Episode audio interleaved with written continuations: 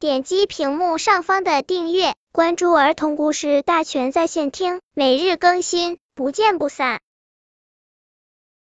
本片故事的名字是《小猫量体温》。小猫头疼，妈妈拿出一只体温表给它量了量，哎呀，三十九 C，小猫正在发烧里。妈妈赶忙把小猫送到医院住院治疗。小猫的病治好了，它回到家里，一眼看到体温表，心想体温表真灵，一亮就知道生病不生病。待会我也去给小伙伴们亮亮。路边。一头小山羊正在打瞌睡，小猫关心的跑上前问道：“小山羊，你不舒服吗？来，我给你量量体温。”小猫把体温表插进小山羊的嘴里，注意不能咬坏体温表啊！小猫学着医生的样子说。过了一会儿，小猫取出体温表一看，嗯，你的体温是三十七 C，和我现在的体温一样，没病。这时候，一只小公鸡只顾昂着头追着小蝴蝶玩，不小心撞到小猫身上。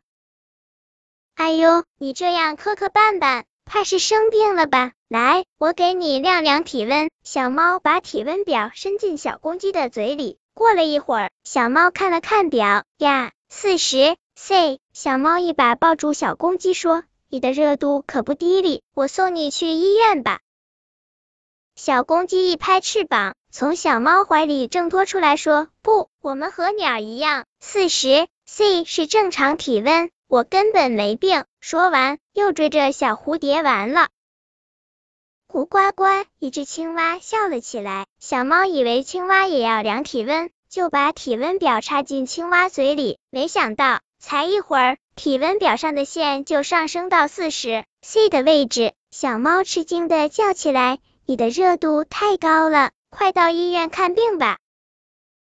青蛙摆摆手说：“别急，让我到河里洗个澡吧。”说来真怪，这一次小青蛙的体温是十八 C，这是怎么回事？小猫还以为体温表坏了呢。